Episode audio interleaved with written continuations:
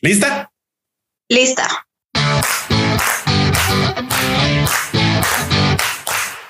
Buenos días, tardes noches, bienvenidos a un nuevo episodio de Nutrición Disruptiva. Al fin empezamos otra vez con este tipo de episodios en los cuales tengo una invitada o invitado este, para poder platicar sobre ciertos temas y como estaba platicando ahorita con mi invitada, que de seguro ya la conocen, han visto que la menciono muchísimo en las redes sociales y porque además vamos a platicar de un tema que debe ser platicado. Como le estaba comentando a ella, quiero que eh, estos episodios, los siguientes, sean de temas los cuales empiecen, digámosle, revolución. Quiero que empiecen algo dentro de ustedes, algo que ustedes digan, ¿sabes qué? Quiero hacerlo, quiero estar en ese movimiento, no quiero seguir afectando a terceros, quiero hacer algo por mi país o por nuestra comunidad, sociedad, como quieran verlo. Quiero que ese tipo de episodios eh, les lleguen a donde sea, pero les lleguen y que realmente ustedes se vayan con muchísimas preguntas, muchísimas respuestas y con ganas de seguir aprendiendo, ¿va?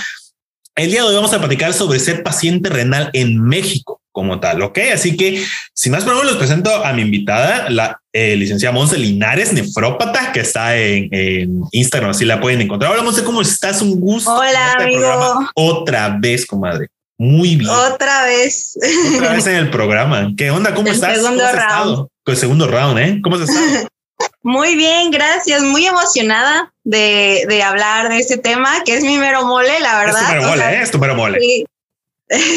la otra vez hablamos de sociología de la salud, que también es mi mero mole ahí un poquito. Sí, sí, No, Pero ahora, desde mi experiencia súper personal, entonces es a lo que me dedico, ¿no? Entonces, muy emocionada de que conozcan pues este tema. Sí, muy emocionado. Totalmente. Este tema que más que nada aquí en México, creo que hoy por hoy, y pues ya, ya lo, ya lo irás comentado y lo hemos comentando de que pues este es muy necesario, ¿no? Y no solo en, esta parte de lo que son los pacientes que este que viven con enfermedad renal, ¿verdad? Pero pues entre otras muchas. Ok, así que pues sí. sí vamos a poder platicar un poquito de eso, pero cuéntanos un poquito quién es Monse, qué haces y por qué, por qué vamos a hablar contigo de ese tema. ¿Por qué tú? ¿Por qué? Bueno, hola, soy Monse Linares, soy licenciada en sociología desde hace poquito. Em, soy paciente renal desde hace 10 años, eh, casi 11 ya en febrero, eh, con 9 años en hemodiálisis, em, en espera de un trasplante también desde hace 10 años. Em, y bueno, parte de mi esencia es eso, ¿no? Ser paciente renal, pero también ser divulgadora sobre eh, donación de órganos, prevención de la salud, eh, enfermedad renal, como que em, apoyar a pacientes mm, pues de todas las edades, pero más jóvenes porque son los que más están en redes sociales, ¿no? Sí, sí, sí apoyar a pacientes renales jóvenes en el proceso del diagnóstico, de la primera hemodiálisis, del tratamiento y ta, ta, ta, ¿no? Porque cuando te diagnostican a veces piensas que eres el único, el único en el mundo, ¿no? El único joven que tiene esto y entonces la verdad es que las redes sociales me han permitido como abrir una red de apoyo con, con pacientes renales jóvenes y acompañarnos entre, entre todos en el proceso y a la vez pues dar a conocer a gente que no es paciente renal o que no conoce a nadie con,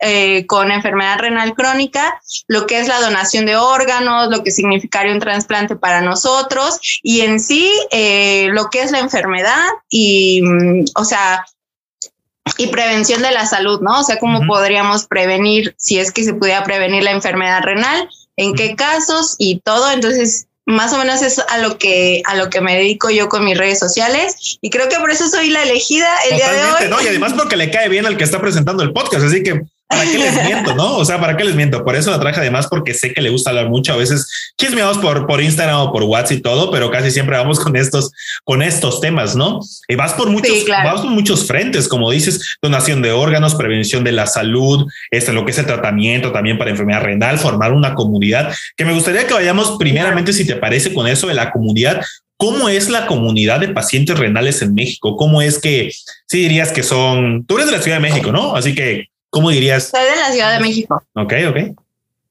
Eh, bueno, primero, primero, déjame platicar qué es la enfermedad renal, porque por si alguien que nos está escuchando no sabe, pues la enfermedad renal, como es enfermedad renal crónica, em, es la incapacidad de los riñones de, de depurar. Ustedes, bueno, si no saben, los riñones, nuestros riñones son los encargados de depurar nuestra sangre, de filtrar la sangre y quitar todas las toxinas que sobran y los líquidos que, que sobran de nuestro cuerpo y los desechamos a través de la orina. Eh, la enfermedad renal crónica es la incapacidad de los riñones de hacer eso, eh, eliminar toxinas y líquidos y además producir hormonas que producen los riñones también para que podamos este, pues vivir, eh, regulan la presión arterial también.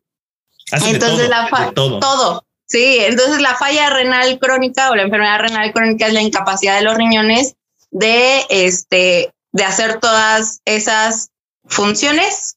Entonces, porque lo menciono porque mucha gente no sabe, ¿no? Que ah, no, sí, no, total, totalmente. Y no, nunca está de más, ¿no? Como que darles el, lo básico. Así que eh, está, perfecto y para que sepan, eso es lo que hace, ¿no? Como ya mencionó Monse, las personas que creen que necesitan hacer un detox que está súper de moda y sigue, no, o sea, el detox realmente lo hace tu cuerpo, lo hace lo que es tu hígado y los riñones principalmente, como estaba comentando Monse, y también esa parte de la regulación de los líquidos, la presión arterial, es de lo, de lo más importante, así que es como que una parte central de toda la... Y un montón de funciones más, ¿no?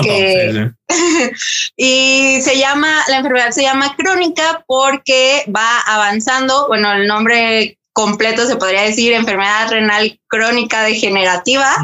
Porque va avanzando, no tiene cura, hasta al menos ahora no hemos encontrado algo que regenere los riñones o que los vuelva a hacer funcionar, entonces no tiene cura, eh, vamos a vivir con la enfermedad el resto de nuestra vida, pero hay tratamientos que nos ayudan pues a vivir de manera más plena, ¿no? Totalmente, o sea, como que mejorar tu calidad de vida y todo lo demás. Exactamente. Ok, ok. Sí.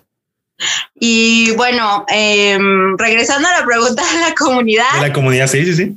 Em, es complicado, o sea, bueno, por ejemplo, antes de que yo abriera el Instagram y, eh, o sea, todo como las redes, mm, no, no tenía yo un sentido de comunidad con los pacientes renales. O sea, mm, llegabas a tu clínica de hemodiálisis. Yo estaba en dos clínicas de hemodiálisis nada más.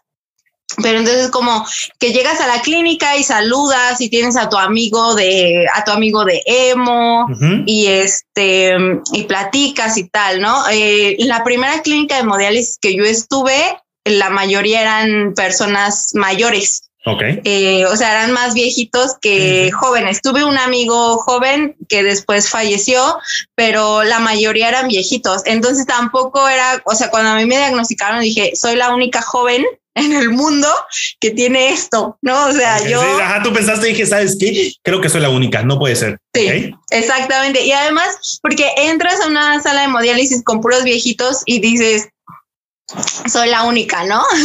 Eh, después entro a la segunda clínica de hemodiálisis y veo más jóvenes, pero eh, prevalecen los viejitos, ¿no? Ok, ok. Em, entonces, obvio, yo como que no sé, pero me hice como más amiga de los viejitos, ¿no? No tanto con los jóvenes, pero más de los viejitos y tal.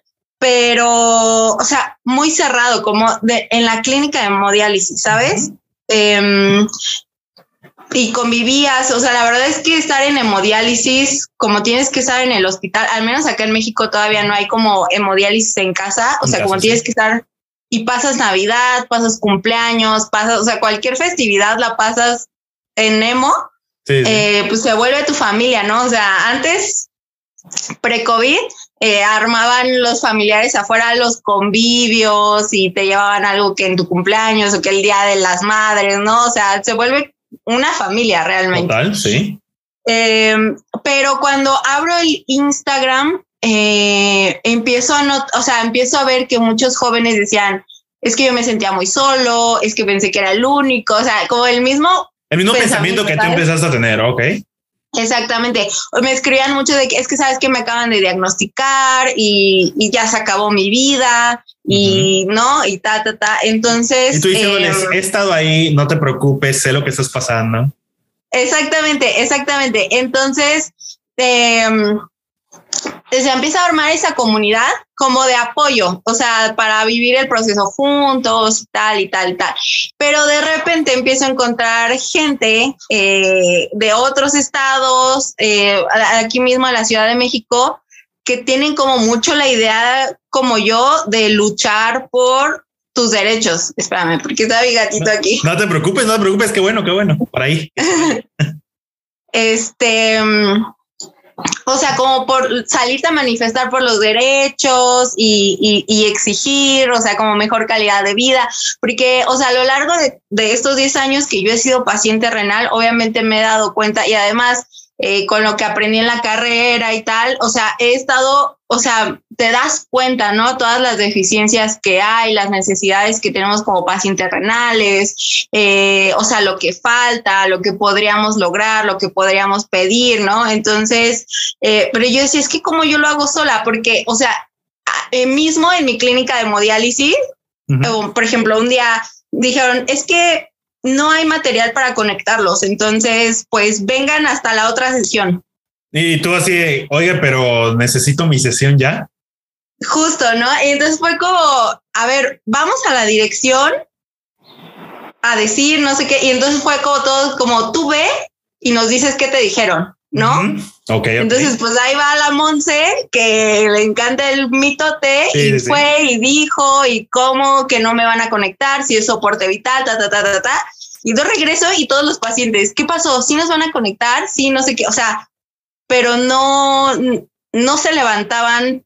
Mm, no, no había ese, sentido, ¿no? De exigir algo que, pues es un derecho, una salud digna. Ajá. Okay. Exactamente. Y aparte que es un, es un em, tratamiento de soporte vital. O sea, sin eso te puedes morir. Lo, dice la palabra vital, ¿ok? Sí, exactamente. Entonces, eh, como que eso me desanimaba mucho porque decía, o sea, así son todos los pacientes renales. Y entonces también conocí una doctora que también es bien luchona y me decía, es que los pacientes son súper apáticos y nunca quieren, no sé qué. Entonces como que yo agüitada decía, híjole, pues es que qué mala onda. Pero de repente eh, todas las redes me permitieron como empezar a conocer gente que también se levantaba por sus derechos, que alzaba la voz y todo. Y dije, no, pues de aquí soy. Eh, empezamos a hacer también como una red de trabajo para empezar a crear pues campañas como la que tenemos ahorita, eh, para hacer donaciones de medicamentos, para meter amparos. Cuando estuvo lo de las vacunas, fui a meter un amparo para que nos vacunaran, que al final no procedió, o sea, nos vacunaron igual que todos, pero bueno, allá anduvimos. Eh, intentaste, esa es la cosa, ¿no? claro, claro. Ustedes comenzaron algo para poder darse cuenta. Ok, ok.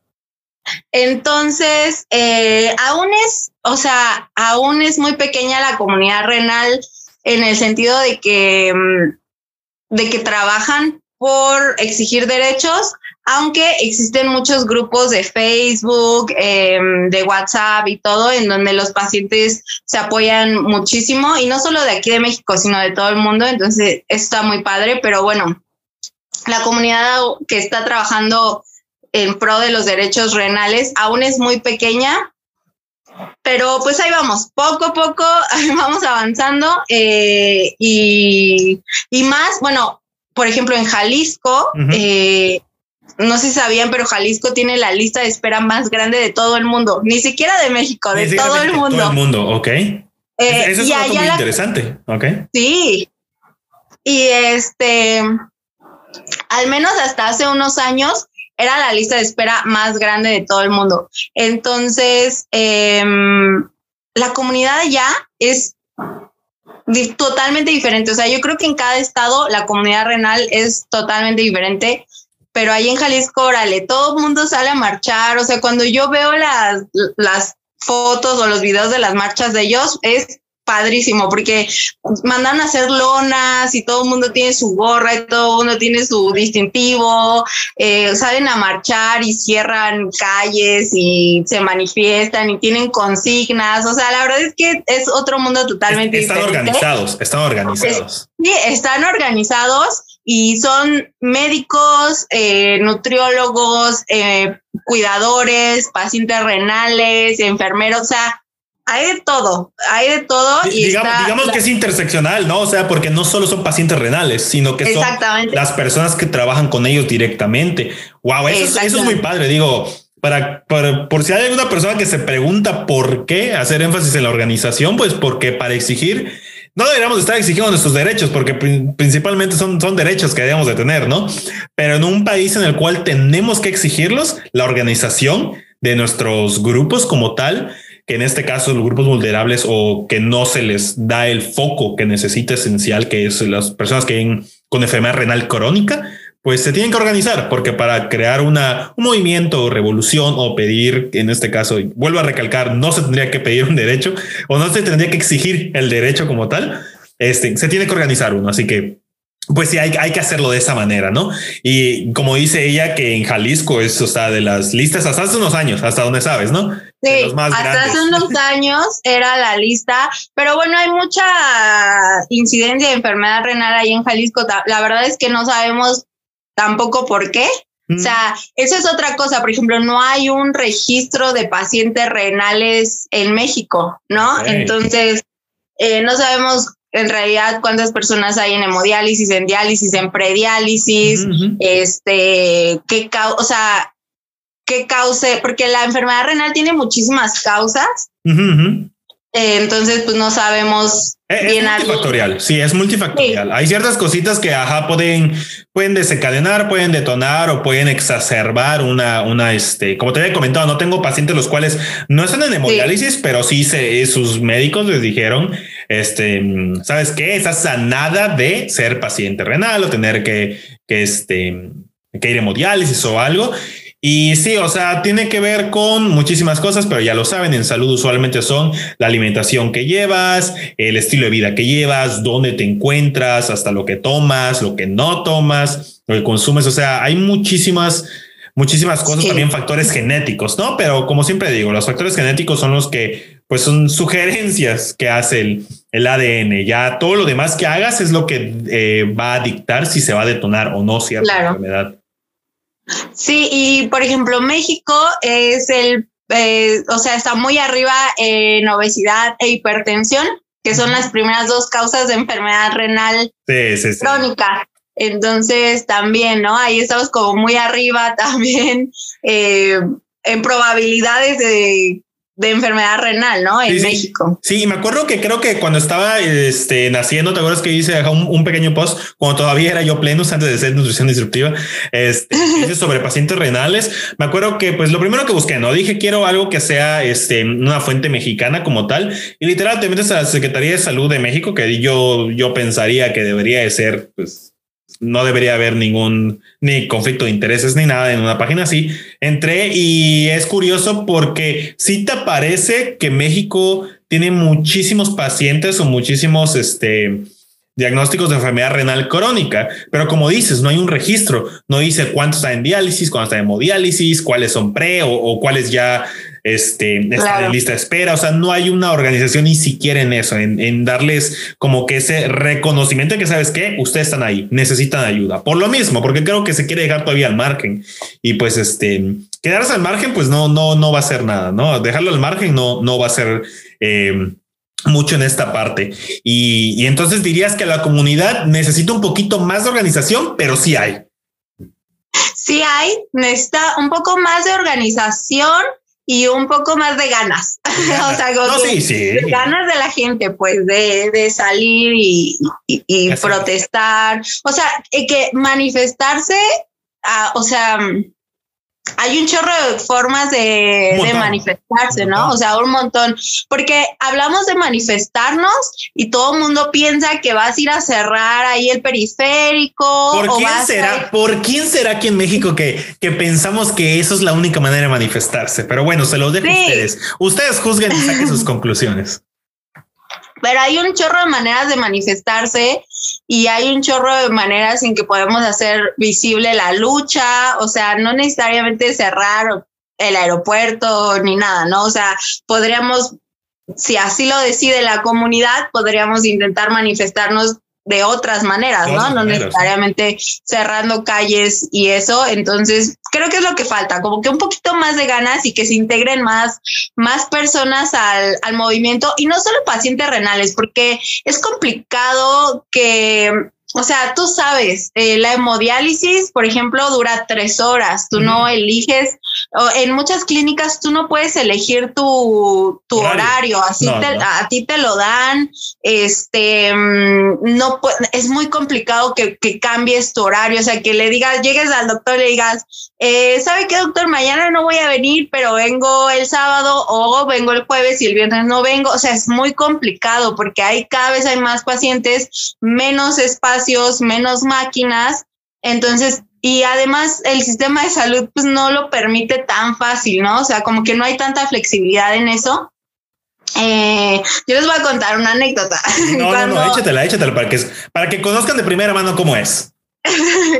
Cuando mm, llegué yo a mi, a mi otra, o sea, la segunda clínica de hemodiálisis en la que estoy ahorita, yo estaba en el turno de, de en la mañana y entonces eh, iba a las 7 de la mañana, como de 7, 8 a este 10, 11 de la mañana más o menos, ese, como que es el horario, porque también como hay retrasos y tal, ¿no? Entonces ese era el horario y yo ya estaba con que ya quería regresar a la escuela y ya quería regresar a la escuela y quería regresar a estudiar y ya llevaba yo pues varios tiempo eh, diciendo ya voy a regresar a la escuela y todo, pero la hemodiálisis, o al menos en esa, como que en esa etapa de mi vida, a mí la hemodiálisis me desgastaba muchísimo. O sea, yo salía de hemodiálisis, me dormía toda la hemodiálisis. Llegaba a casa y me volvía a dormir. O sea, comía algo y me volvía a dormir y me paraba, o sea, ya como para comer nada más, ¿no? Entonces, para mí no era como muy viable eh, ir a la hemodiálisis en la mañana y luego ir a estudiar en la tarde, ¿no? Sí, o sea, ibas, ibas toda drenada, o sea, literal ibas drenada, o sea, ya, ibas cansada y todo, ¿ok? Justo. Y entonces, eh, como que las doctoras, la verdad es que un saludo a mis doctoras, ojalá escuchen eso, pero mis doctoras de la mañana siempre me impulsaban como, tienes que terminar de estudiar, tienes que hacer algo, tienes que, ¿no? O sea, como que me presionaban mucho como para que regresara a la escuela y yo les decía, es que no, o sea, es que mi horario, porque aparte yo en la UAM era del turno matutino y para y para cambiarme necesitaba permutar al turno de la tarde. Entonces yo ahí les expliqué y ellas me hicieron un papel diciendo que mi condición médica no me permitía como que, o sea, faltar en la mañana y tal, que pedían mi cambio para la tarde, ¿no? Entonces dije, no, es que no voy a poder, o sea, no voy a poder saliendo de la demo, irme a la escuela, aguantar mis tres, cuatro horas de clase, o sea, no voy a poder. No, no. Entonces, no, es, o sea, hay quien sí lo hace, o sea, porque hay quien sale de la hemodiálisis, se va a trabajar y se va a la escuela y tal, pero yo en ese momento específico de mi vida no iba a poder, ¿no? O sea, yo estaba segura de que no iba a poder. Entonces me fui a asomar a la clínica en la tarde a ver quién, o sea, a ver sí, veía a alguien y da la casualidad que estaba el nefrólogo, eh, que es mi nefrólogo ahorita, pero él fue el primer nefrólogo que me recibió. De hecho, él es nefropediatra. Entonces, ajá, entonces él estaba ahí en emo y yo, doctor, ¿se acuerda de mí? No sé qué, claro que sí. Y ya le expliqué la situación, doctor, ¿sabe qué? Quiero seguir estudiando, pero eh, pasa esto, las doctoras me dieron esta hoja, ta, ta, ta, ta, ta. Este pero la verdad es que no voy a poder, o sea, yo necesito ir a la escuela temprano y después venía a la emo y ya después, o sea, en la noche dormirme toda la, noche, ¿no? O sea, llegar como a dormir. Em, y, él, y él me dijo, voy a hablar con las doctoras y no sé qué. Y le digo, doctor, si habla con las doctoras le van a decir que no, o sea, un show. Y él entonces me dijo como, ok, tengo una máquina libre para ti, vente a partir de mañana ya al turno de la tarde y hacemos el cambio. Y yo como las chachas dejé de ir en la mañana, este, me cambié a la tarde, o sea, pero fue como muy, obviamente las doctoras de la mañana se molestaron, o sea, me dijeron, ah, ni siquiera te claro, pero, o sea, fue ahí una maniobra ahí que yo tuve que hacer, pues. era por tus, por tus estudios más que nada, ¿no? O sea, claro, claro. Estudiando. ¿Dirías que eras, eras la única persona estudiando con yendo a hemodiálisis? Eh, Sí, la o sea, los otros trabajaban, o sea, otros trabajaban, otros trabajan, tengo compañeros que trabajan y tengo un compañero que es eh, un poquito más grande que yo que hace pero cursos en línea, o sea, él estudia como en línea. Entonces, eh, pero desde, o sea, desde pre-COVID, ¿no? O sea, las verdaderas clases en línea.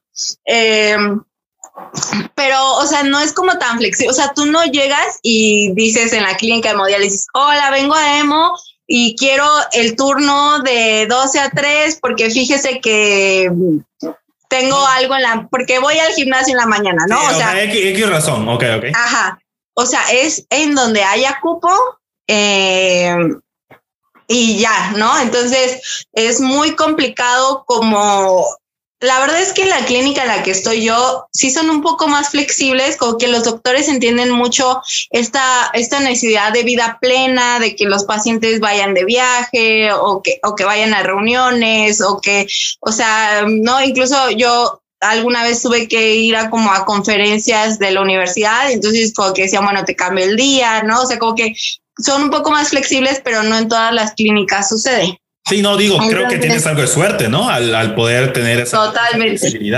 Totalmente.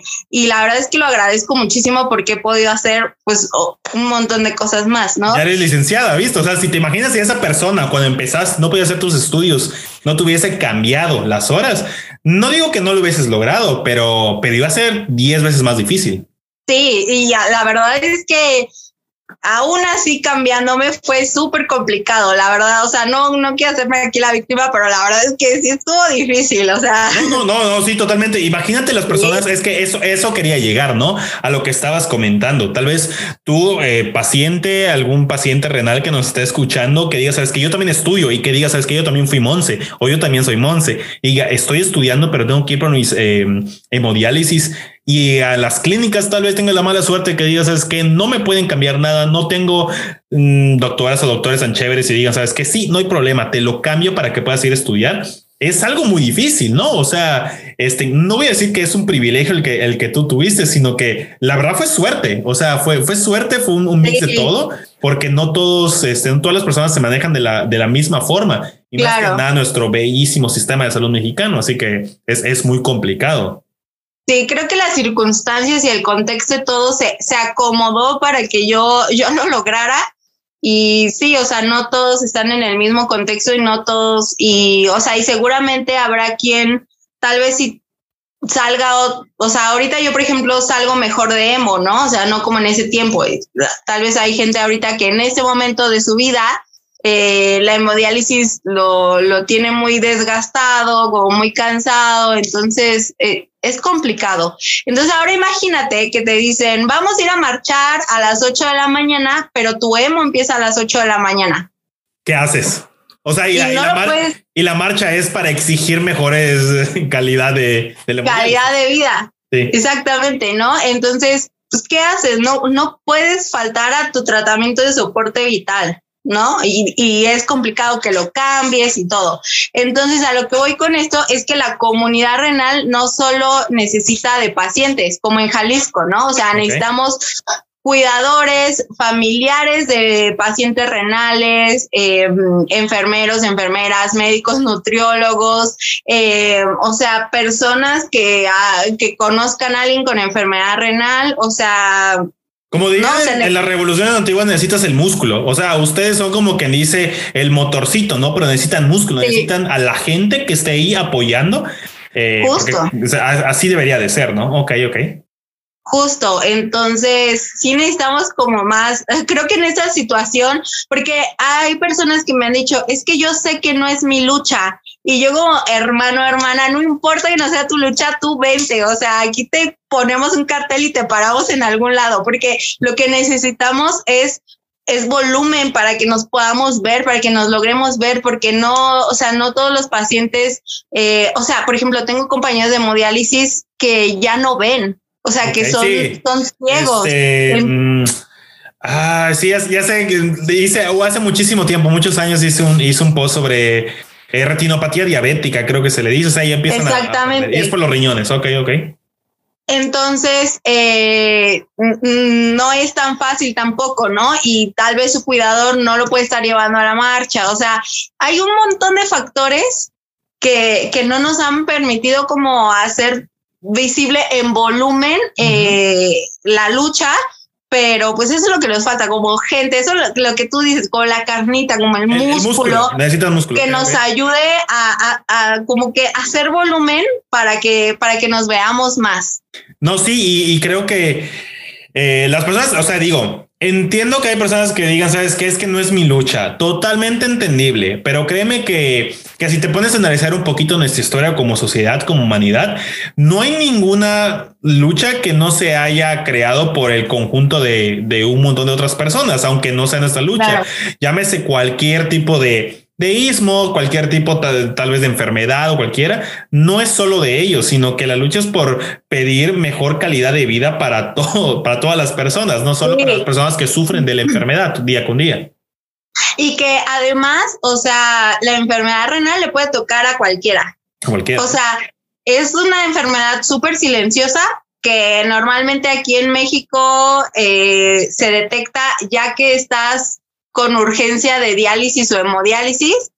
Eh, muy pocas veces conoces a personas en prediálisis que se que pues que se diagnosticaron por prevención, o sea, que se fueron o sea, que dijeron, creo que puede que tenga algo y van al médico, ok. Ajá, sí. Eh, entonces, normalmente, a mí, yo llegué a urgencias cuando me diagnosticaron y la mayoría de pacientes renales te van a contar que llegaron a urgencias, que les colocaron un catéter de, de urgencia, que le hicieron una hemo, una diálisis de urgencia. Entonces, eh, normalmente se diagnostica ya en etapa muy avanzada porque es muy silenciosa la enfermedad. Entonces, eh, pues no sabemos lo que, o sea, no sabemos a quién le puede tocar porque no tenemos tampoco cultura de la prevención de la salud. Mm, Entonces, eh, podría pasarle a cualquiera, ¿no? Y cada vez hay más personas con enfermedad renal crónica aquí en México, eh, con diálisis, hemodiálisis, esperando trasplante o ya trasplantadas. entonces, pues no sabes en qué momento alguien, alguien o tú, alguien de tu familia o tú puedas estar de ese lado y necesitar lo que estamos pidiendo ahorita, ¿no? Sí, no, y esa parte también este, me gustaría que, que nos comentases un poquito hasta eh, el desabasto de medicamentos, que no es eh, exclusivo de pacientes renales, pero como estamos platicando, eh, como ya te he platicado, no, mi abuela también no le han dado los medicamentos necesarios este, por, por, el seguro y lo demás. Em, porque hay desabasto y otras cosas, pero para pacientes o personas que viven con enfermedades las cuales como tú necesitas una, este, una hemodiálisis, necesitas medicamentos, e, es vital, o sea, lo necesitan. No es como que le digas, oye, ¿sabes qué? Espérame, porque sabes que es que estoy construyendo algo que lo, pues lo tengo acá, lo tengo como que más acá presente. Así que si me aguantan tantito eh, y dime, dime cómo es, cómo es este, esta parte de los medicamentos es fácil de conseguir. De ahorita no, pero es fácil de conseguir, costoso. ¿Cómo es? Eh, bueno, eh, el o sea, la urgencia principal del desabasto de medicamentos, una es porque se están perdiendo eh, riñones trasplantados, se llaman injertos, ¿no? O sea, estamos perdiendo, digo estamos porque pues es por la comunidad, ¿no? trasplantada, esperamos que pronto, pero estamos perdiendo, eh, o sea, riñones trasplantados, ¿no? O sea, eh, cuando te trasplantan tienes que tomar un medicamento o varios medicamentos que se llaman inmunosupresores para hacer que tu sistema inmune baje y no ataque al riñón que, que, pusieron, ¿no? Porque tu cuerpo dice, ah, esto no es mío, hay que atacarlo. Ah, sí, no, no, cuando, ve algo de fuera lo empieza a atacar. Claro, no dice, ay, es un riñón para nosotros, no, o sea, esa es su función, hablando, o sea, esa es su función y él ejerce la función, ¿no? Que le toca. Entonces los inmunosupresores nos ayudan a eh, esconder al injerto de, de que el sistema inmune lo rechace, de que se echa a perder, ¿no? Entonces, el desabasto de medicamentos, principalmente lo que más nos preocupa es los inmunosupresores. O sea, tengo compañeros que, que no, o sea, han ido varias veces, o sea, de repente lanzan el pitazo de que hay, hay ciclosporina en tal clínica y todos corren, ¿no? Todos van para allá. Justo, eh, o hay este tacrolimus, eh, tracolimus, o qué es Tacro, tracolimus, creo, tacrolimus, ah, bueno, no sé, pero una, de otro medicamento. otro medicamento muy difícil de conseguir. Te me cortaste. Hola, ¿qué tal? Disculpe, si yo sé que en este momento tal vez está escuchando, oye, ¿qué pasó? ¿Se fueron? ¿Me dejaron a medias? ¿No me van a decir todo lo demás? ¿No me van a decir cómo empezar una revolución para exigir mis derechos? Les vamos a decir, no se preocupe. Tuvimos pequeñas fallas técnicas, discúlpeme. Este, pero bueno, ya estamos de vuelta. Vamos a seguir aquí con, con Monse. Vamos a seguir platicando sobre esta parte de lo que es este la enfermedad renal, cómo, cómo hacerle, cómo está en México. Nos estabas diciendo, Monse, porfa. ¿Dónde te quedas? Eh, ya se nos fue, se nos fue. fue el avión. Este, esa, ah, ok, ok. Estamos hablando que en este momento con que la urgencia eh, es por eh, los inmunosupresores para los compañeros que están trasplantados, para no perder más injertos, más, eh, más riñones trasplantados, ¿no? Eh, ¿Por qué? ¿Se acuerdan que hablábamos de que todo en el podcast pasado, si no lo han escuchado, sí, sí, lo, escucharon, ¿eh? porque te dije, es de los más escuchados y sí lo escucharon. Así que tú que nos estás escuchando, sé que escuchaste el primer podcast que hablé con Monse, hablamos de muchísimas cosas. Hablábamos que lo que pasa en el sistema siempre afecta a todo lo demás del entorno, ¿no? Entonces, imagínate que eh, eres una persona trasplantada, pierdes tu injerto, ¿qué va a suceder? Tienes que regresar a diálisis o hemodiálisis, a reinscribirte a la lista de espera o a buscar un nuevo donador. Entonces, eh, o sea, si de por sí tenemos una lista enorme de, de, personas que estamos esperando trasplante, hay muy poca tasa de donación en México de órganos, eh, eh, o sea, el tiempo de espera es... No te preocupes. el tiempo de espera es de, no sé, de cuatro a seis años en promedio este, para esperar el trasplante. O sea, hay quien dura más, hay quien dura menos. Eh, eh, eh, una o sea, es lo que platicamos hace rato, las clínicas de hemodiálisis ya están súper abarrotadas, ya no hay lugar, eh, o sea, máquinas de diálisis, pues también, o sea, es todo un protocolo para que te puedas llevar una máquina de diálisis a tu casa, eh, si no tienes que ir a que te la hagan manual o hacerla tu manual, ¿no? Entonces, o sea, imagínate que, que eres una persona trasplantada, pierdes tu injerto por falta de medicamento, porque hay un montón de tipos de rechazos, pero que lo pierdas por falta de medicamento y tengas que regresar o sea, hacer todo eso. A todo, o sea, todo lo que por lo que por lo que esperaste, lo que anhelaste y lo pierdas por falta de medicamento. Ok, o sea, por ahí va la, crítica que se está haciendo y la petición, ¿no? Ok. Claro, o sea, es, o sea, es la petición porque, o sea, como que queremos ir desahogando poco a poco los problemas, porque hay un chorro de problemas, o sea, eh, por ejemplo, España es el líder mundial en donación de, órganos y en trasplantes, y en España eh, siete de cada diez personas están registradas como donadores de órganos.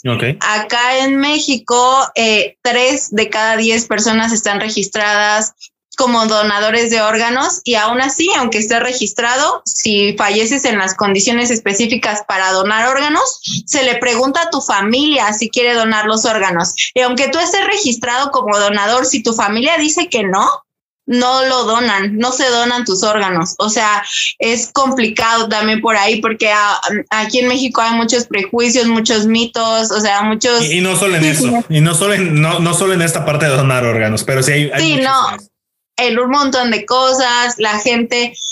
Eh, la gente, por ejemplo, no dona en vida por miedo, porque le dicen que se va a cortar su esperanza de vida. Eh, además, muy pocas personas son candidatas a donar en vida. ¿Por qué? Porque somos país número uno en diabetes e hipertensión. Los diabéticos e hipertensos no pueden donar eh, un órgano. En obesidad, las personas con obesidad no pueden donar órganos a menos que, bajen de peso, porque es un factor de riesgo para diabetes, hipertensión y después enfermedad renal, ¿no? Entonces, es, es, es sumamente complicado también el tema de la donación de órganos aquí en México.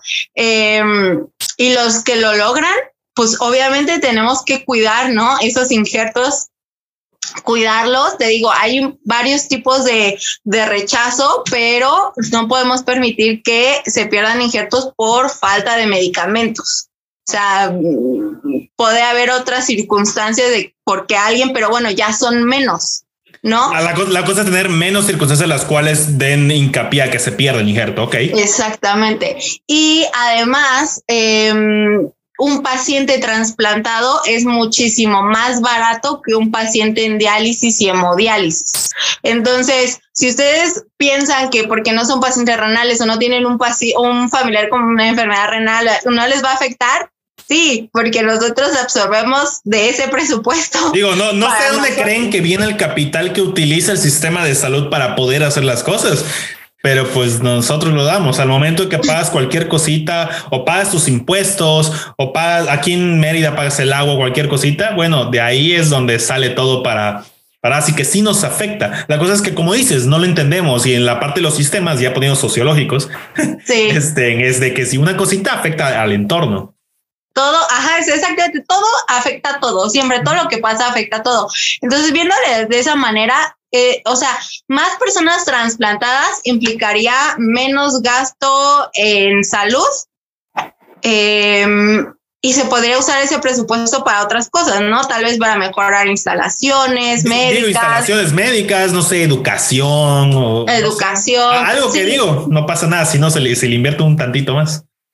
Ah, exactamente, totalmente. Entonces, sí, desde ese lado obviamente nos afecta como a todos, a, a México en general, entonces, pues es lo que estamos buscando, que haya menos pacientes perdiendo injertos por falta de medicamentos, que además, o sea, deja tú todo esto de lo económico y de las listas y de todo, o sea, imagínate la carga emocional. La subjetividad de todo esto, sí, ok.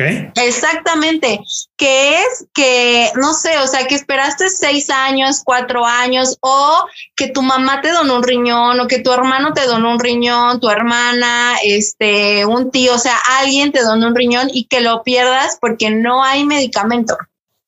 Fíjate, fíjate que, que escuché este, eh, una, una paciente, este, la cual perdió el riñón que ya la habían trasplantado, se lo trasplantaron y todo, lo perdió por negligencia médica.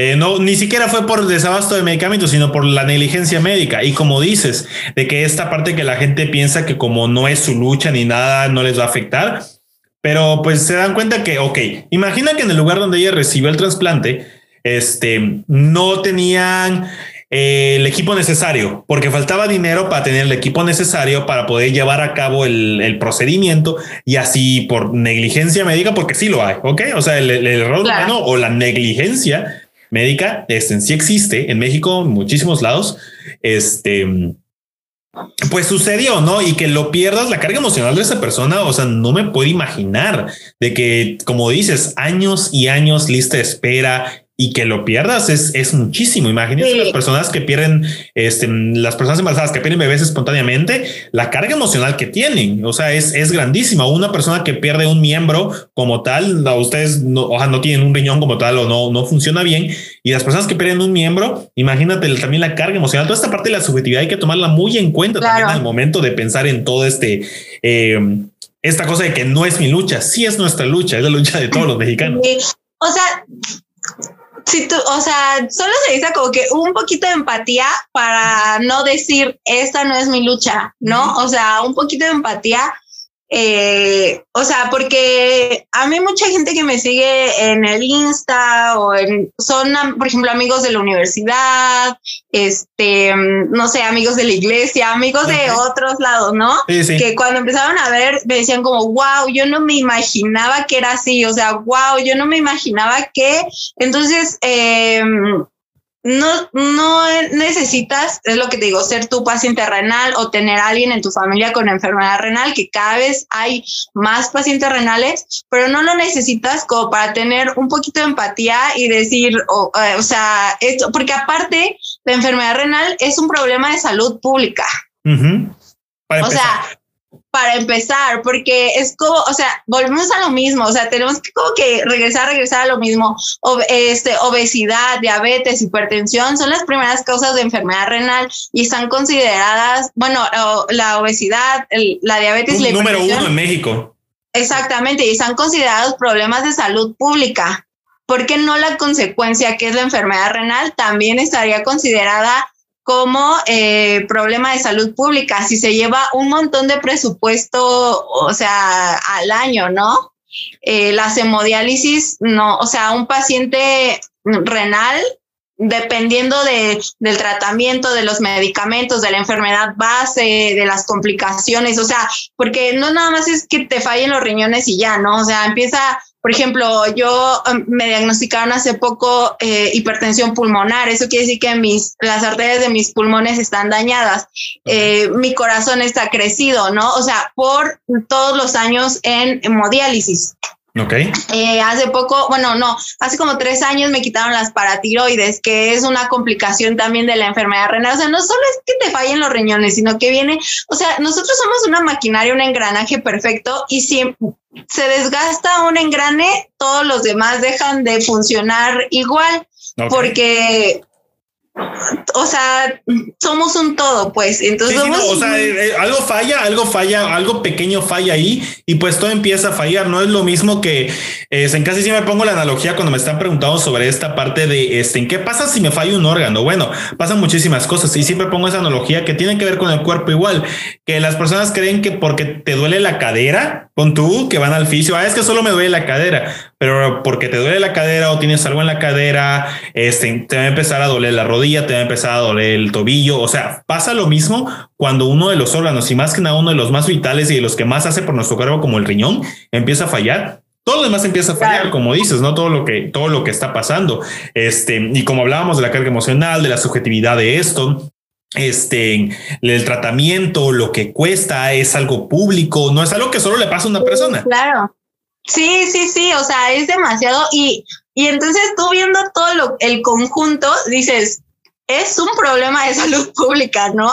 Y no está reconocido como tal, no se le está poniendo atención. La enfermedad renal es una enfermedad súper invisible, este, los tratamientos, todo, o sea, la gente, porque yo hay veces que yo, por ejemplo, em, la gente se impacta mucho cuando les digo que no orino. Ok, ok. O sea, la gente, o sea, es algo que jamás les hubiera pasado por la cabeza, ¿no? Em, y por ejemplo, me ha pasado que en reuniones o así digo que estoy enferma de los riñones y me sirven un vaso así de agua. Un vasote de agua, ok, ok, ok. Y me dicen, órale, es que para los riñones tienes que tomar un montón de agua. Eso dicen siempre, siempre lo dicen. Yo digo, wow, yo cada que escucho ese tipo de comentarios, comentarios con eso, siempre les digo, ah, Nutris o este, o médicos renales. O sea, wow, si digo, ¿le sabe? este, y lo entiendo. Hablar es baratísimo, es gratis hablar, no? Pero, pero si no se habla con la verdad, pasa esto: se tergiversa, se, se distorsiona lo que es el mensaje, la realidad, y la gente pues hace esto, no? O sea, para pacientes renales, por lo que lo dice Monse, es que para pacientes renales se tiene que dosificar los líquidos que están consumiendo en todo. Hasta cuando estaba yo en, eh, haciendo mi servicio social en, un lugar aquí en Mérida. Eh, me acuerdo que el líquido de una sopa, o sea, si le ibas a dar una sopa era líquido medido, si le ibas a dar un agua, líquido medido, o sea, no le podías dar más y era de hemodiálisis y todo. O sea, no crean, que, no, que es un juego. no crean que No, no, no. El agua de las frutas, o sea, a mí cuando, cuando a mí me explicaron, cuando yo empecé a dejar de orinar cada vez más, eh, a mí me, el doctor me dijo, todo lo que comas que no sea en polvo, todo, todo te aporta agua, todo. Entonces, eh, las frutas tienen muchísima agua, las verduras tienen agua. Entonces, si comes fruta o verdura, eso también te aporta agua. Entonces, eso también tiene que ir en tu conto de, en tu conto de líquidos y tal, ¿no? O sea, todo, todo siempre tiene que estar muy medido. Con los pasos del tiempo le vas agarrando la maña y dices, bueno, me puedo comer una manzana. Sí, sí, sí, como que ya le vas agarrando la onda. Pero todo esto pasa, o sea, todo esto que te dicen que mucha agua para los riñones pasa porque la enfermedad es muy poco visible.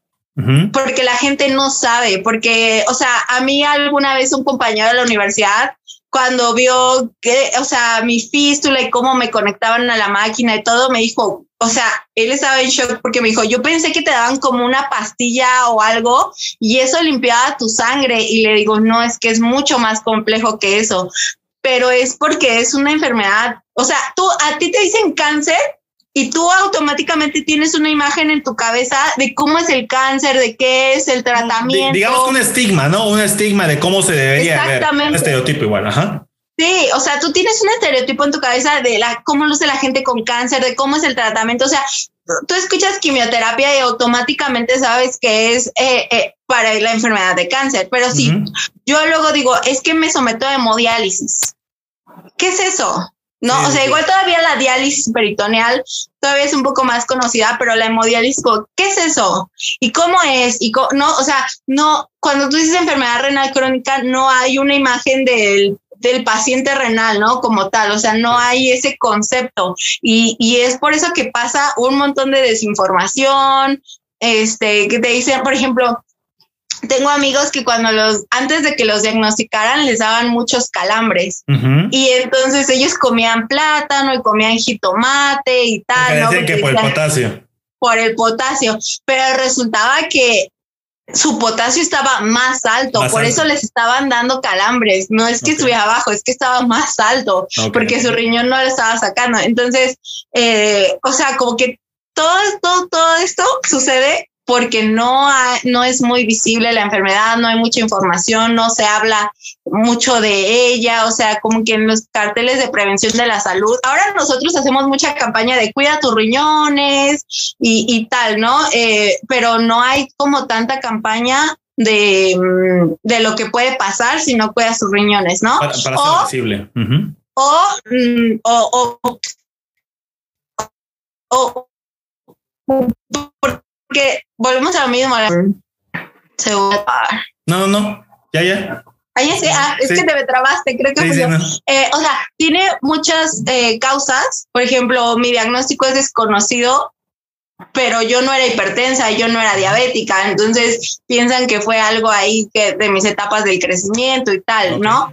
Entonces, eh, o sea, puedes cuidarte súper bien, todo, que son los menos, ¿eh? O sea, a ver, que es el mínimo porcentaje, pues puedes cuidarte súper bien y desarrollar una enfermedad renal porque, eh, no sé, porque naciste con un riñón, porque naciste con riñones pequeños, porque no, y nunca te diste cuenta, cualquier cosa. Hay muchísimos eh, factores, hay muchísimos pero los más pueden estar. Sí, ok. Sí, pero los más son diabetes e hipertensión, de nuevo, y eh, son cosas que se podrían prevenir y que, o sea, los diabéticos, por ejemplo, dicen, se comen el chocolate o se toman la coca y dicen, ah, de algo me de morir. No de pasa algo nada. me de morir. Voy a hemodiálisis y lo hace solito. Ok. No, pero, o sea, diabéticos que todavía no tienen enfermedad renal crónica. Ah, ok, ok, Sí, sí, sí. Me tomo mi coca, mi chocolate, ah, de algo me de morir. No, pues ya, ya estamos aquí, ya de algo me de morir, pero no te mueres. Lo que pasa es que desarrollas enfermedad renal crónica, entras a diálisis o hemodiálisis y puedes vivir un chorro de años en diálisis o hemodiálisis, que no es lo ideal, la verdad es que no es lo ideal, pero tengo un compañero eh, que lleva veintitantos años en hemodiálisis y ahí sigue y está muy bien y se cuida un montón y ahí, ahí va, o sea, ahí está. Entonces, em, te me estás trabando y no sé si soy yo. No, no, no, te, o sea, a mí sí se me está trabando un poquito, pero no te preocupes, o sea, el audio sigue bien, o sea, es la imagen más que nada, pero el audio sí, sí está bien, no te preocupes, estamos... entonces, entonces, pues es eso, o sea, que la gente no sabe lo que lo que pasa, ¿no? O sea, no sabe lo que pasa lo que puede llegar a pasar si tienes diabetes, hipertensión o, o si fallan tus riñones, o sea, no saben, no saben, no saben.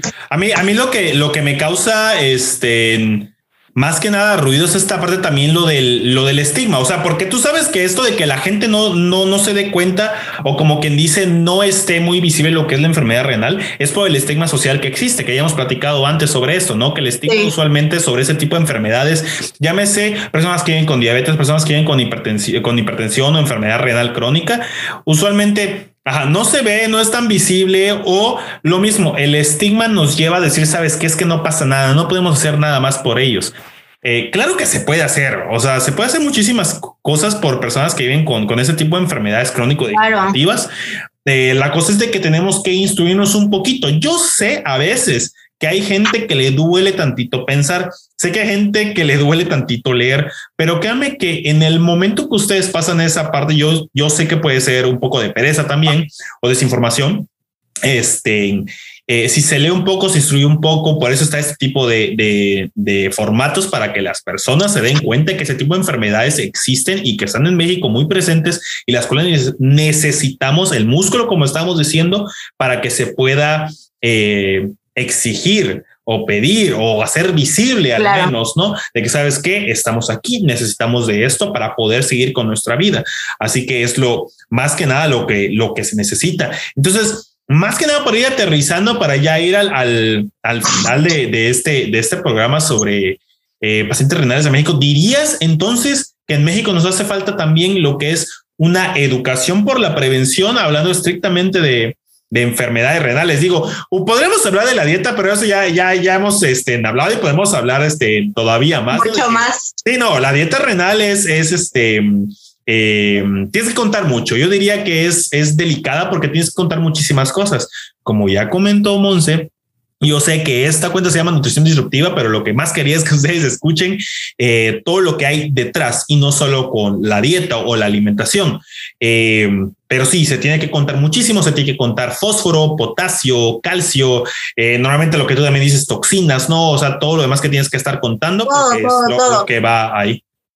Claro, yo siempre pongo un ejemplo, o sea, porque yo hablo por mí siempre, porque a mí la verdad es que la alimentación como tal no me costó tanto trabajo. O sea, como adaptarme a la dieta renal, sí me costó, obviamente no voy a decir que no, así de que, ay, de un día para otro, pero no me costó tanto como me ha costado dejar de tomar agua. Ok. O sea, la verdad es que el tema de los líquidos para mí fue más difícil. Hay gente que, porque hay gente que yo me da cuenta que no le gusta el agua natural, ¿no? O sea, no toma agua no Tiene problema, no tiene problema con no tomar agua natural. Ajá, con no le toma. Entonces, sufre muchísimo por la dieta, ¿no? O sea, yo, por ejemplo, cuando me di cuenta que, o sea, comer carne elevaba mis niveles de potasio y tal, entonces dije, ok, ya no voy a comer carne fue como más sencillo que decir no voy a tomar agua. pues totalmente, o sea, dijiste, o sea, dejo de tomar el líquido vital que necesito todo el tiempo en las dosis que necesito solo por, por quitar un alimento como tal que pues me está elevando todo lo demás, pues sí, es un uno por otro, pero pues no tuviste ningún problema, ¿no? Ese es en tu caso personal. Sí, mi caso personal, o sea, la verdad es que el agua me costó muchísimo más trabajo y siempre les digo, porque hay personas que me dicen, ¿qué se siente no tomar agua? ¿Qué se, o sea, ¿cómo le haces? Ay, yo no podría. O sea, siempre hay gente que me dice, yo no podría. Y yo, a ver, no se puede. O sea, sí, pues no, no, es como que lo disfrutes. Ay, no, no voy a tomar agua. Claro, y entonces yo siempre les digo como la enfermedad renal, haz de cuenta que caminaste todo el día en el sol, allá, por ejemplo, allá en Mérida saliste a dar la vuelta y llegas con un chorro de sed y solo puedes tomar un traguito de agua. Un traguito. Solo un traguito de agua. Y ya. se imagina lo que se eso.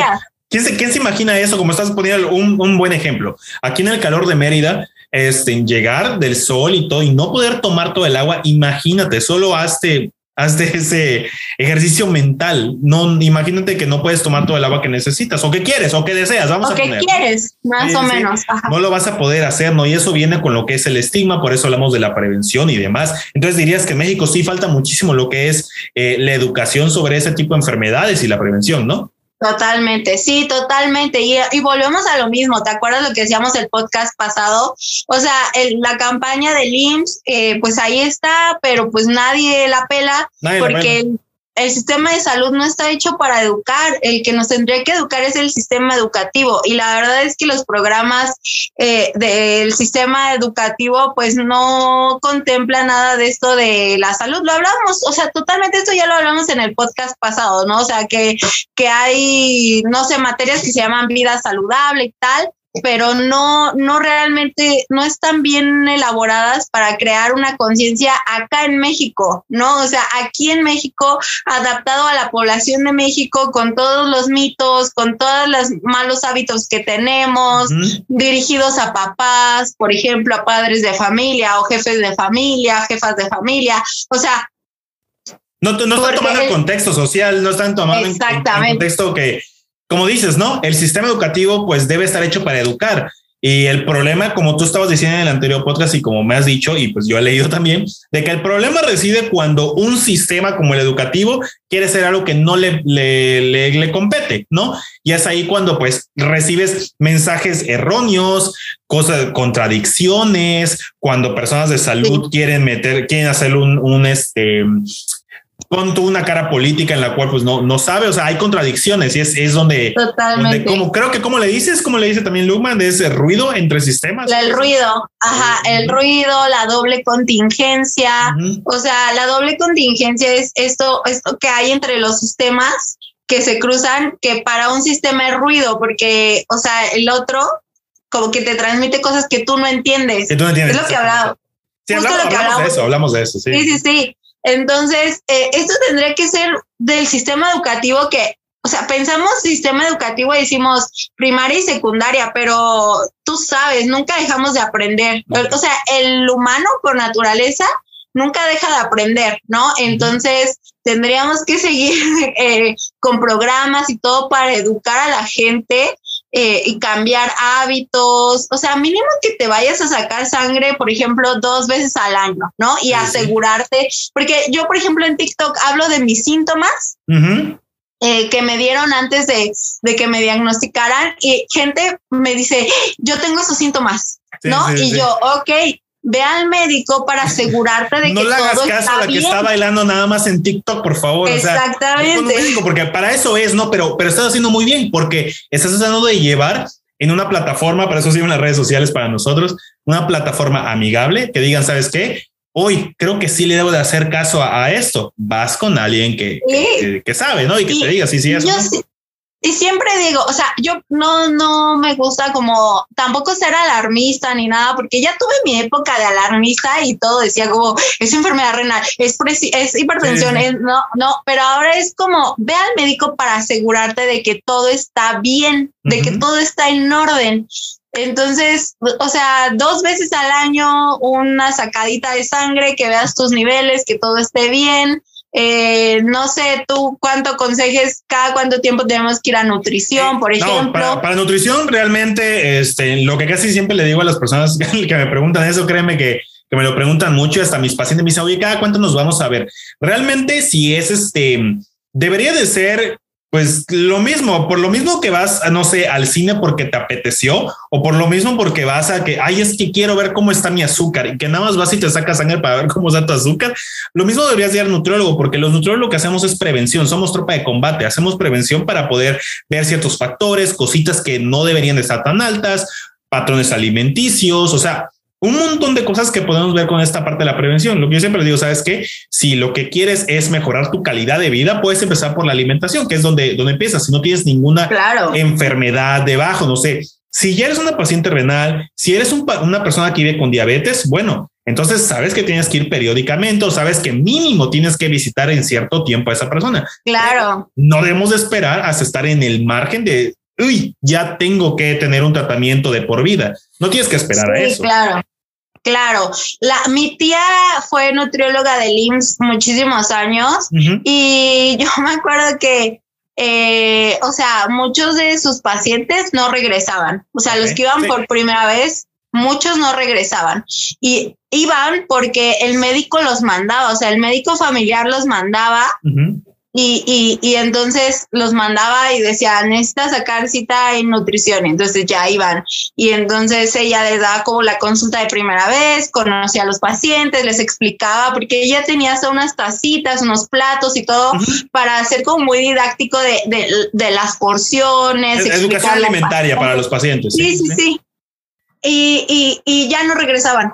Okay. O sea, los pacientes ya no regresaban. Y eso que es una consulta gratuita en el IMSS imagínate que le espera un mortal que, que, cobra, o sea, sí, lo mismo me pasa. A veces vienen, regresan o no, pero ahí sí quiero dejar muy en claro que también tiene que ver con la práctica del profesional de la salud, ¿no? No vas a regresar con alguien que pues está ejerciendo también un estigma sobre ti. Ahorita que está muy de moda lo, del estigma de peso, que se me hace muy bien que pues ajá, no se esté viendo de esa manera, este, que no, perdón, que se esté viendo de esa manera para que en la práctica profesional pues tengas conciencia de que hoy sabes que es un estigma, hay que tenerlo muy en cuenta. Totalmente. Este, obviamente ciertos pacientes pues sí necesitas saber peso seco, como dices, o sea, en pacientes renales más que nada, ¿no? Y, claro. y pues sí me gusta más que nada que en el sistema de salud para nosotros que somos profesionales de la salud, que sí tenemos que tener muy en cuenta este, toda esta parte de la objetividad y la subjetividad. ¿Cómo se siente la persona? Tal vez viene de perder un injerto, qué es lo que come, dónde come, qué cocina, qué puede cocinar, qué puede comprar. Hay que tener en cuenta muchísimas cosas y no solo es copiar y pegar para dar. Y creo que normalmente eso pasa y por eso la gente no regresa con un nutriólogo o nutrióloga, porque se están acostumbrando muchísimo a solo copiar y pegar, a solo tener 10 minutitos de plática, listo, vas para afuera y no Y los entiendo, ¿eh? Yo tampoco regresaría con alguien que no me escucha yo tampoco regresaría con alguien que esté ejerciendo un estigma sobre mí, perdón, perpetuando un estigma sobre mí. Este, así que totalmente es entendible. Eh, sí, yo no regresé con una nutrióloga renal. O sea, la verdad es que debo confesar que yo fui a una cita con una nutrióloga renal en un hospital que me enviaron y no regresé, no regresé. Y, y me, o sea, lo que yo he notado al estar dentro del sistema de salud eh, es que el mismo sistema obliga a los médicos, o sea, toda la presión, yo creo que política, económica, o sea, todo lo de, lo de fuera, presiona mucho a los médicos y a al personal de salud en general a en instituciones públicas hacer muy robotizada la, la consulta, porque cada vez exigen ver a más pacientes en, en el mismo tiempo, o sea, en la misma jornada laboral. Entonces, yo me he dado cuenta que los médicos, o sea, muchas veces ni siquiera te voltean a ver, están como que en la computadora, ¿no? Como taca, taca, taca, taca. Sí, sí. Eh, ven tus estudios, ven todo, va, medicamento y vámonos. O sea, el que sigue y nos vemos en dos meses, tres meses, ¿no? O sea, cuando sea tu consulta. Eh, yo entiendo eso, pero también lo veo desde el lado del paciente, ¿no? Que yo sé que el médico o el nutriólogo ya dio tres veces o, o 15 veces el mismo diagnóstico en el día. Pero yo, Montserrat, es la primera vez que voy a escuchar que tengo enfermedad renal, o es la primera vez que voy a escuchar que tengo que cambiar toda mi alimentación o que ya no voy a poder tomar todo el agua que necesito. Yo, Montserrat, es la primera vez que lo voy a escuchar y vengo espantada y vengo enojada con la vida y vengo, o sea, no, un, o sea, todo, todo, todo lo que hablábamos, toda la carga emocional y todo lo que pasa alrededor. Y entonces llega el médico, o por ejemplo, en este caso a mí, la nutrióloga renal, yo llegué, y le dije, me mandaron, me acaban de diagnosticar, me acaban de diagnosticar. Y entonces ella estaba desayunando, o sea, en el consultorio estaba desayunando, me atendió, sacó una hoja así, me la dio y me dijo, todo lo que está en esta lista lo puedes comer, todo lo que no, le vas a decir adiós y bye. y te veo, y te veo en seis meses. ¿No? Entonces, sin explicar por qué, para qué, por qué no, por qué sí. Exactamente, y ni siquiera, o sea, ni siquiera me preguntó si yo era alérgica a algo, este, si, si tenía preferencias de comer algo. Eh, Ciertos patrones alimenticios que tú estuvieses advocando. Son, son cosas que, que, déjame decirte que te lo dicen desde, te lo ponen como un mantra desde el primer día en una escuela de nutrición, pero muy pocas personas lo siguen porque se quedan encerrados con que, ay, no, es que yo tengo que ser único y detergente, única y detergente, y no voy a hacer lo que me están diciendo, sino yo lo voy a hacer a mi manera, y casi siempre la manera en que uno lo hace es de que no pregunta ni siquiera cómo se siente el paciente, cómo le ha ido, qué es lo que come, qué es lo que no come, y es una, una de las primeras cosas, esa parte de las alergias, es súper importante. Este, ni más una persona, imagínate que es una persona con enfermedad renal que tiene un injerto y está tomando inmunosupresores y que no le pregunte siquiera que es alérgica o alérgico, pues, o sea, puedes encadenar en algo muy malo. Así que esa experiencia que estás contando es algo que me imagino que muchas personas que escuchan tal vez el podcast y que tal vez escuchen de pacientes renales, eh, digan, ¿sabes qué? Sí me pasó. Sí, sí, fue así. La primera vez que me dieron y por eso no volví. Y por lo mismo, es por lo que lucho, por lo que abotco también desde mi frente, es de que eh, la práctica profesional de un, de un nutriólogo o una nutrióloga sea más empático, más inclusivo. y no tenemos que eh, minorizar lo que sienta nuestra paciente. Así que no voy a minorizar lo que me digas y me dices, sabes que, oye, Diego, es que tengo esto, no puedo comer esto, me siento de esta manera. No lo voy a minorizar porque no estoy validando lo que tú sientes ni lo que quieres. Claro. Y yo he tenido experiencia de que digo, es que no como carne. Y nutriólogos me han dicho, tienes que, o sea, ¿Tienes? que comer carne porque necesitas la proteína, en hemodiálisis necesitas una dieta alta en proteína, no sé qué, y entonces como ya tampoco regreso. O sea, Sí, porque fue mi elección, ¿sabes? O sea, fue mi elección tener periodos de vegetarianismo y digo, quiero hacerlo, ¿no? y además de que has visto que te ayuda en, en la parte antes pre, premodiálisis por tus toxinas y demás. Así que oh, sí se puede, sí se puede, solo que tienes que acudir con alguien que, que te valide.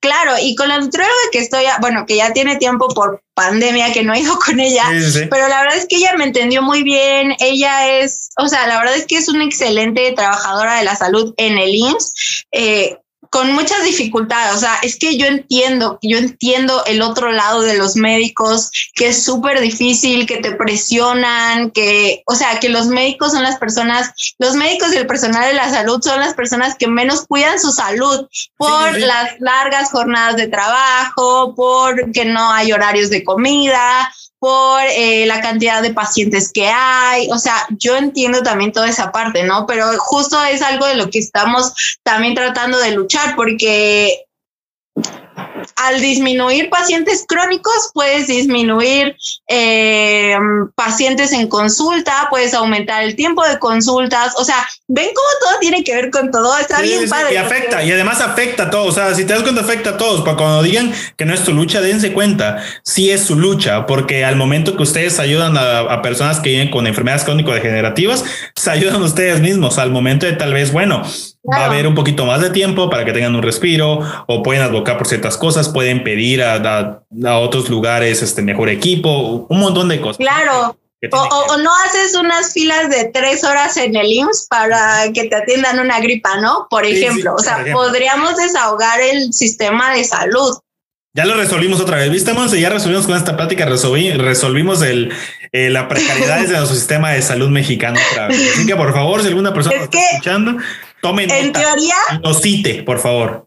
Sí, en teoría, la verdad es que tú dices, ah, sí, hacemos esto, esto. En la práctica es mucho más difícil, ¿no? y, y, hay un montón de intereses de por medio y hay un montón de cosas y hay que salir a exigir y hay que, salir a luchar, a gritar, a, a, pedir y es desgastante y, y, y, no, o sea, un montón de cosas y que la enfermedad renal em, produce anemia, ¿no? O sea, tú lo sabes, la enfermedad renal produce anemia y un paciente renal está cansado todo el tiempo. Todo el tiempo, sí. Todo el tiempo estás cansado, o sea, todo el tiempo estás cansado y también es súper desgastante, o sea, imagínate años y años de lucha, pues también dices, ah, ya me cansé, ¿no? Pero resistimos porque mira, ponle tú que nosotros no lleguemos a ver los cambios, ¿no? Tal vez yo. Pero las siguientes generaciones o las personas que están empezando lo van a ver. Exactamente, pero los que vienen atrás y hay niños que nacen con enfermedad renal, hay niños de cuatro o cinco años en diálisis, en hemodiálisis, o sea, todos ellos, ¿no? O sea, por todos ellos dices, bueno, ok, resistimos y vamos a seguir exigiendo y, y, y, tal vez yo no lo llegue a ver, tal vez yo no llegue a ver esta utopía del sistema de salud desahogado, con médicos felices, Pero tú, con aguante, aguante, tal vez lo vas a ver, tal vez, tal vez lo veas, no lo veas, pero lo haces por... lo haces no solo por ti, sino por las demás. Claro, Totalmente, y, y, es, creo que es ese tipo de pensamiento el que nos falta, ¿sabes? No hacer las cosas por mí, sino hacer por, porque yo siempre he tenido ese pensamiento de que tal vez yo no lo llegue a ver, pero las personas que vienen atrás. Sí, lo vayan a ver y no quiero que sufran. Exactamente, no quiero que sufran lo que yo sufrí con el desabasto de medicamentos o esperar 10 años por un trasplante, este, o sea, un montón de cosas, ¿no? Entonces, la, verdad, la verdad que son muchísimas cosas las cuales se tienen que ver, son muchísimas, este, muchísimo tiempo invertido también, muchísimas cosas que tienes que pensar y demás.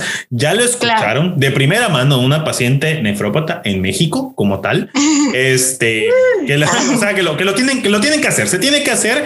Eh, si realmente, por favor, no vuelvan a decir que no es su lucha, es la lucha de todos y más que nada aquí en México, ok? Para cualquier tipo de enfermedad, no solo esta, pero obviamente en este momento, específicamente la enfermedad renal crónica, se tiene que hacer, tenemos que apoyar, tenemos que darle el músculo, la visibilidad, también con la parte de la donación de órganos, como dijo Monse. Aquí no es, aunque sea donador de órganos, eh, órganos esté registrada o registrado, le pregunta que siempre a tu familia y deja tú que la familiar ese día no la agarran de buenas y diga, ¿sabes qué? No quiero que abran a mi hijo, no quiero que utilicen sus órganos. Claro. Y además, este, hágalo. Tenemos que, visibilizar muy bien esta parte de lo que es donación de órganos. O que, porque una de las cosas que estamos luchando también es que se respete esa decisión, ¿no? Si te registras como donador de órganos, pues que se legisle, que se tenga que respetar y todo.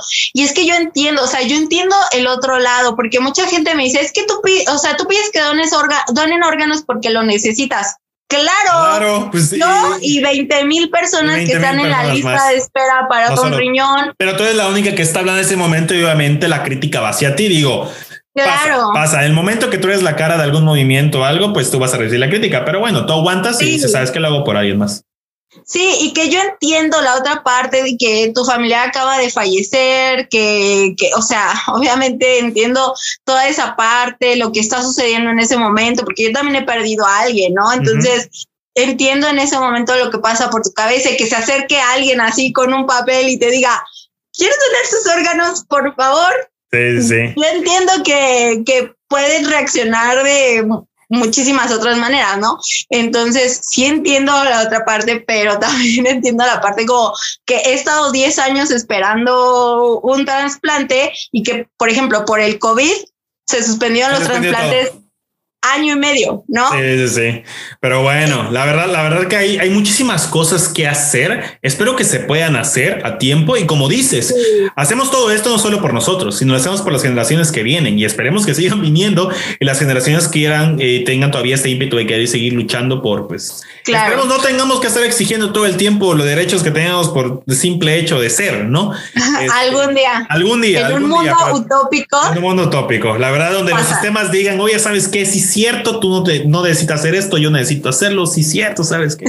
Pero bueno, Monse, ¿te gustaría dar algún mensaje antes a las personas que están eh, escuchando por el por esta parte que estamos hablando de ser paciente renal en México? Lo de la marcha es hoy, va a ser hoy, ¿cuándo va a ser? No, eh, la marcha es el 10 de marzo. Cada, eh, cada segundo jueves de marzo de cada año es el día del riñón en México y en el mundo. Es el Día Mundial del Riñón. Entonces, eh, este año va, dato curioso, a veces el día del riñón cae en mi cumpleaños. ¿En serio? a veces.